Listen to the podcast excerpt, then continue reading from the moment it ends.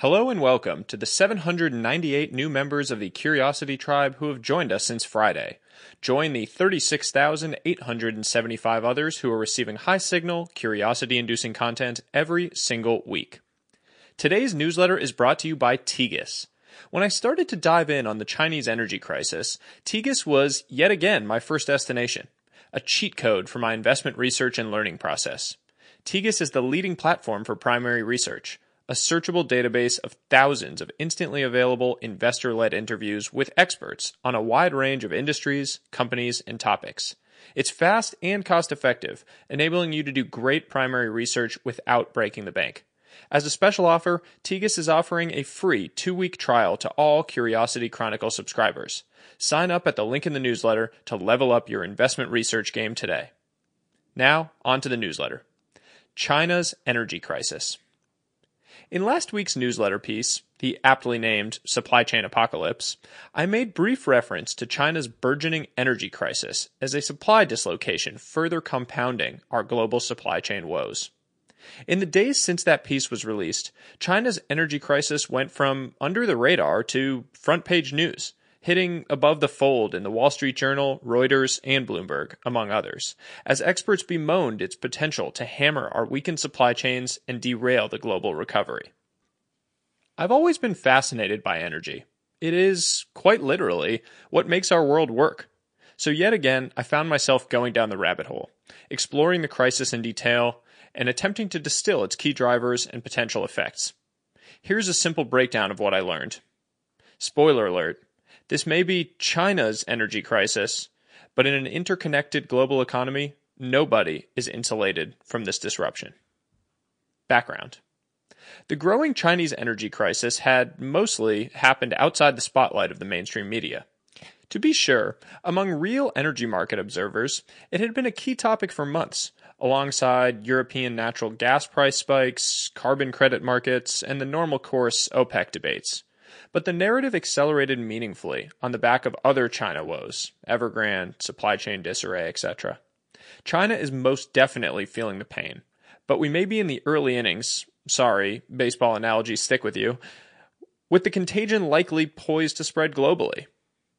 The impact. What are the visible impacts of China's energy crisis?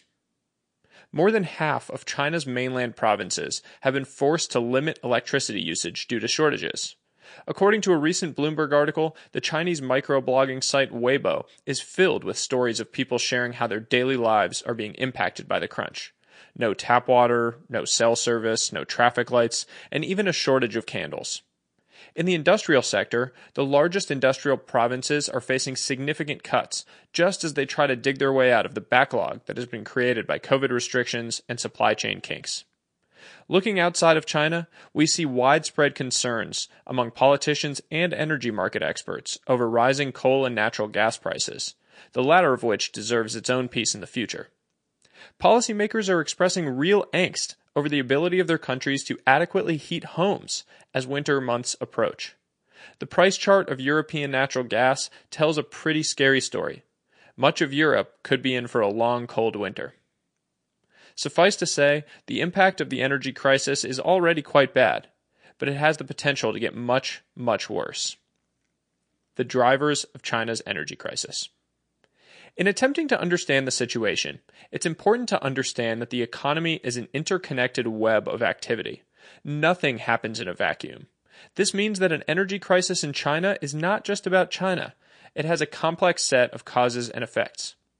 In this situation, China's crisis is primarily related to coal. Why? Well, China is very reliant on coal. It has been the driving force of their economic growth. There are two great visualizations in the newsletter to bring this to life.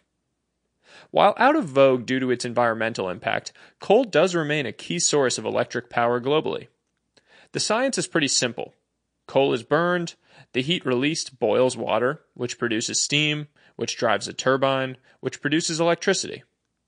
To dissect the coal driven crisis and its ripple effects, we need a simple framework. Let's turn back to our Econ 101 classic supply and demand. Note, in this framework, supply will refer to everything related to energy production, while demand will refer to everything related to energy consumption. Let's start with demand side drivers. This is relatively straightforward. Demand for coal and the electricity it produces is very high and rising. The robust global recovery from COVID and the resulting impact on goods manufactured in China is one key driver of the demand surge. Domestic residential coal powered electricity demand is also up, with a hot summer and lower than normal hydroelectric production. This latter point is worth noting, as it's a supply constraint in one area, hydroelectric, creating a demand surge in another, coal electricity. As the chart in the newsletter shows, China has never before seen single year growth in thermal power demand of this magnitude. That creates significant strain on the system. What about supply side drivers? This one is more complex, with several distinct yet interconnected dislocations. The main supply dislocations that I see here are 1. Coal shortages, 2. Import restrictions, 3. Utility price fixing, and 4 a complex one, CCP emissions targets, which impact both supply and demand. Let's cover each one in a bit more detail. First, coal shortages. Global coal supply has been seriously constrained due to a variety of factors. Coal mines globally have faced COVID related shutdowns, with such closures hitting the news in the United States and Colombia, among others. In Colombia, energy giant Glencore walked away from its contracts on its mines after the government refused to allow it to extend its shutdowns. Further, concerns over the PR risks associated with opening new coal production facilities have held back new market entrants. As Ben Thompson pointed out in a recent Stratechery piece, this meant rising global coal prices haven't really led to a new supply entering the market, as traditional economic analysis would suggest. Import restrictions. While coal supply has certainly been constrained, China has taken actions that have exacerbated the problem.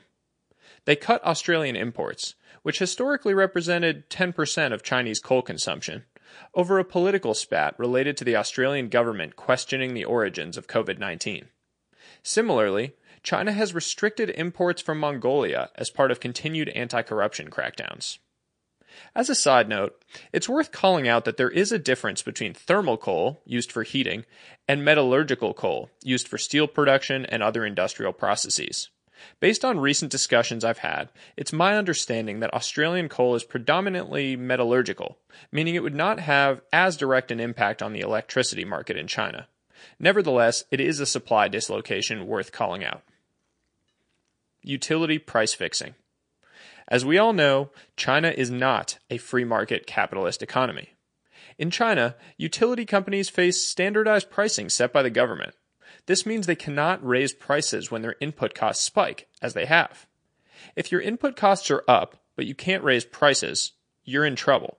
Utilities are often better off shutting production, which they've done, versus producing at a loss. CCP emissions targets. President Xi Jinping has made a public pledge to cut carbon emissions, with a stated goal to reach peak emissions by 2030. This is clearly a positive for the environment, but the policy has led to provinces instituting curbs and blackouts for energy intensive businesses. This is nuanced and has both supply and demand impacts.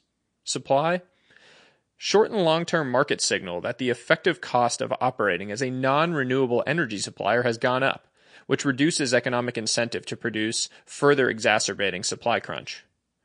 Demand lowers energy needs of energy intensive businesses through forced shutdowns and blackouts. The net effect is hard to tease out, but it's undoubtedly another market dislocation to consider in evaluating the situation. Summing it all up. So, looking at all of this through my admittedly simplistic framework, here's what I see. On one end, a structural surge in demand for energy. On the other end, a number of significant supply challenges and dislocations. The result? Demand up, supply down. Econ 101 tells us what to expect in that scenario widespread energy shortages and sharp, volatile price increases. For supply chains, this means continued backups, production delays, and woes. For consumers, this means rising prices, as these rising costs, energy, supply chains, etc., are passed through onto your bill. Fed Chair Jerome Powell recently called the inflation frustrating. It doesn't appear to be receding anytime soon. In our interconnected economy, nobody is insulated from this disruption. we may be in for a long, cold winter. That's all for today's newsletter. I hope you enjoyed it, and I hope it makes you feel more well equipped for discussions with family and friends in the days and months ahead. And as always, until next time, stay curious, friends.